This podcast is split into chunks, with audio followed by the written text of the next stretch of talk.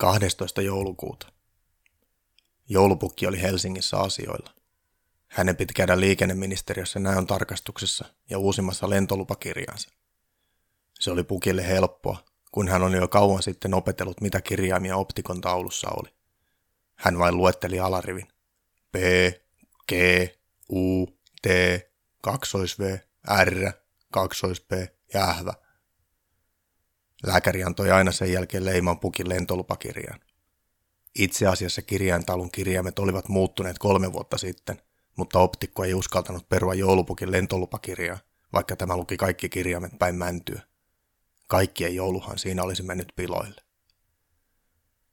Pukin vanha ystävä Heikki Hursti oli aiemmin lähettänyt tekstiviestin, että olisi taas ruokaa jaossa Hakaniemessä ja pukki olisi tervetullut syömään. Hernekköitä ja makkaraa. Heikki Hursti oli puoliksi tonttu. Hänen isänsä Veikkokin oli puoliksi tonttu, ja oikeastaan melkein kaikki hänen isovanhempansa olivat puoliksi tonttuja. Yksi esisistä oli ihan täysi tonttu, mutta hän meni Englantiin kuninkaaksi. Se selittää, miksi Englannin kuninkaallisilla on vielä tänäkin päivänä ihan valtavan isot korvat. Hurstin suvun puolitontut jakoivat lahjoja, niin kuin pukkikin jouluisin, mutta he tekivät sitä ympäri vuoden, kun taas joulupukin sesonki oli vain kerran vuodessa. Hurstit jakoivat lahjoja pääasiassa niille, ketkä olivat köyhiä, kodittomia tai muuten hädänalaisia. Kun joulupukki nousi taksista Hakaniemen torin laidalla, hän huomasi, että ilmaista ruokaa jonottavien ihmisten jono oli kaksi kertaa pidempi kuin viime vuonna. Joukossa oli nyt enemmän lapsiperheitä. Se sai pukin hyvin surulliseksi. Joulupukki meni vaivihkaa jonon hännille. Hurstin leipäjonossa oli se hyvä puoli, että pukki saattoi mennä ihan omana itsenään jonon, ja kukaan ei tunnistanut häntä joulupukiksi. Siellä oli niin paljon vanhoja parrakkaita miehiä, joilla oli hieman kulahtaneet vaatteet. Pukki heilutti Heikki Hurstille, mutta hän vaikutti kiireiseltä eikä huomannut. Pitkän jonon etuosasta alkoi kuulua hetken kuluttaa epämääräistä ja pettynyttä mölinää. Pian Heikki Hursti tarttui megafoniin ja kailotti kansalle. Valitettavasti tilanne on se, että ruoka on ihan loppu. Jäljellä on vielä laktoosittomia tuotteita, ja lämpimiä talvivaatteita ei ole enää. Ihmiset olivat valtavan pettyneitä. He painavat päänsä kumaraan, ja jonomuodostelma alkoi hajaantua. Jotkut lapset alkoivat itkemään. Eihän tämä näin voi mennä, joulupukki manasi.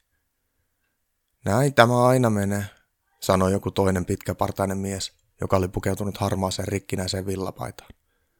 Jonot kasvaa joka vuosi ja jaettava ruoka vain vähenee. Pukki juoksi Heikilua ja kysymättä otti megafonin käteensä. Odottakaa, odottakaa, ruokaa ja vaatteita on tulossa lisää. Lannistunut väki ei uskonut epämääräisesti pukeutunutta partasuuta. He pitivät joulupukkia vain niin nälkiintyneenä, että tämä oli alkanut hourailla. Odottakaa edes 15 minuuttia. Ruokaa tulee ihan varmasti. Väkijoukko laahusti kuitenkin poispäin.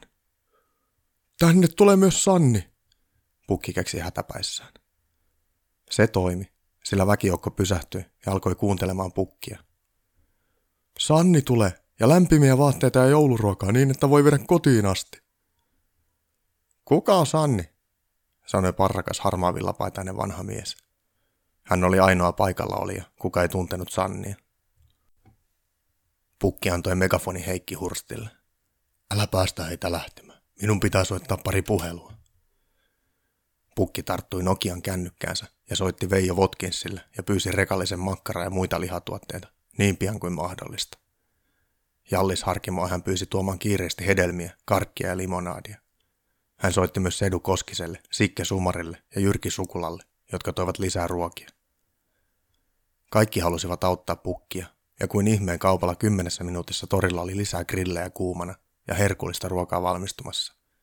Totta kai se oli herkullista, kun Sikke Sumari ja Jyrki Sukula olivat pääkokkeina. Kaikkialla tuoksui taivaallisen hyvä ruoka. Mieliala oli muuttunut täysin, sillä nyt kaikki varmasti saisivat ruokaa. Mieliala parani entisestään, kun Vesa Keskinen ohjasi pitkän rekan torille ja alkoi jakamaan sieltä lämpimiä talvivaatteita ja ilmaislippuja huvipuistoon kaikille. Pukki huokaisi helpotuksesta. Taas yksi joulun ihmeistä oli tehty ja ihmiset saivat ruokaa ja vaatteita. Pukki istahti tyhjän maitolaatikon päälle ja katseli hyvin tyytyväisenä iloista väkijoukkoa, joka vain tuntui kasvavan. Tori oli aivan täynnä ihmisiä.